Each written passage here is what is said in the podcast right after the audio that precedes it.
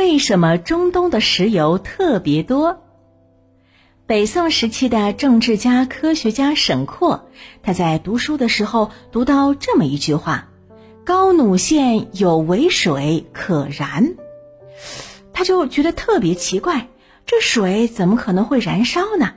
于是啊，他决定亲自考察一下，看看书上说的对不对。那么在考察过程当中呢，沈括亲眼见证了这种像水一样的物质确实是可燃的，并且呢，给它取了个名字，叫做石油。石油是一种粘稠深褐色的液体，被称为工业的血液。在现代社会中呢，石油是一种非常重要的资源。如果没有石油，那么很多社会产业恐怕会陷入一片瘫痪之中呢。根据二零零一年的统计资料，目前排在石油储量前十位的国家有六个国家属于中东地区，他们的石油总储量高达九千亿桶，占全球储量的百分之五十以上，是名副其实的石油宝库。嗯，那么问题就来了，那为什么中东地区的石油这么多呢？嗯，知道这个问题呢，我们首先要明白。石油储量的多少，它取决于三个字，也就是原运储。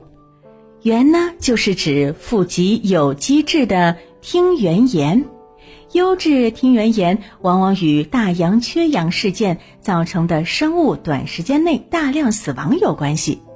根据石油形成的学说，石油是由古生物死亡后，经过千百万年的演变而形成的。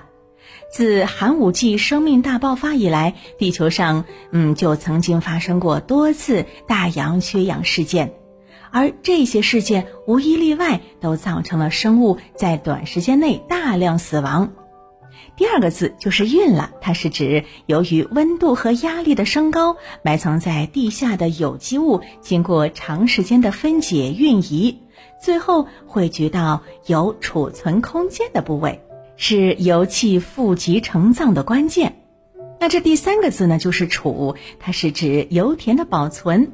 一般来说啊，油田埋藏的太浅就容易遭到破坏，而埋藏的太深吧，就没有办法开采利用了。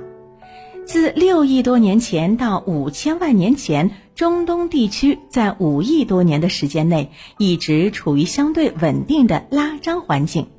并由此就形成了一系列的盆地，而这些盆地又几乎经历了所有的大洋缺氧时间，并由此聚集了大量的烃原岩。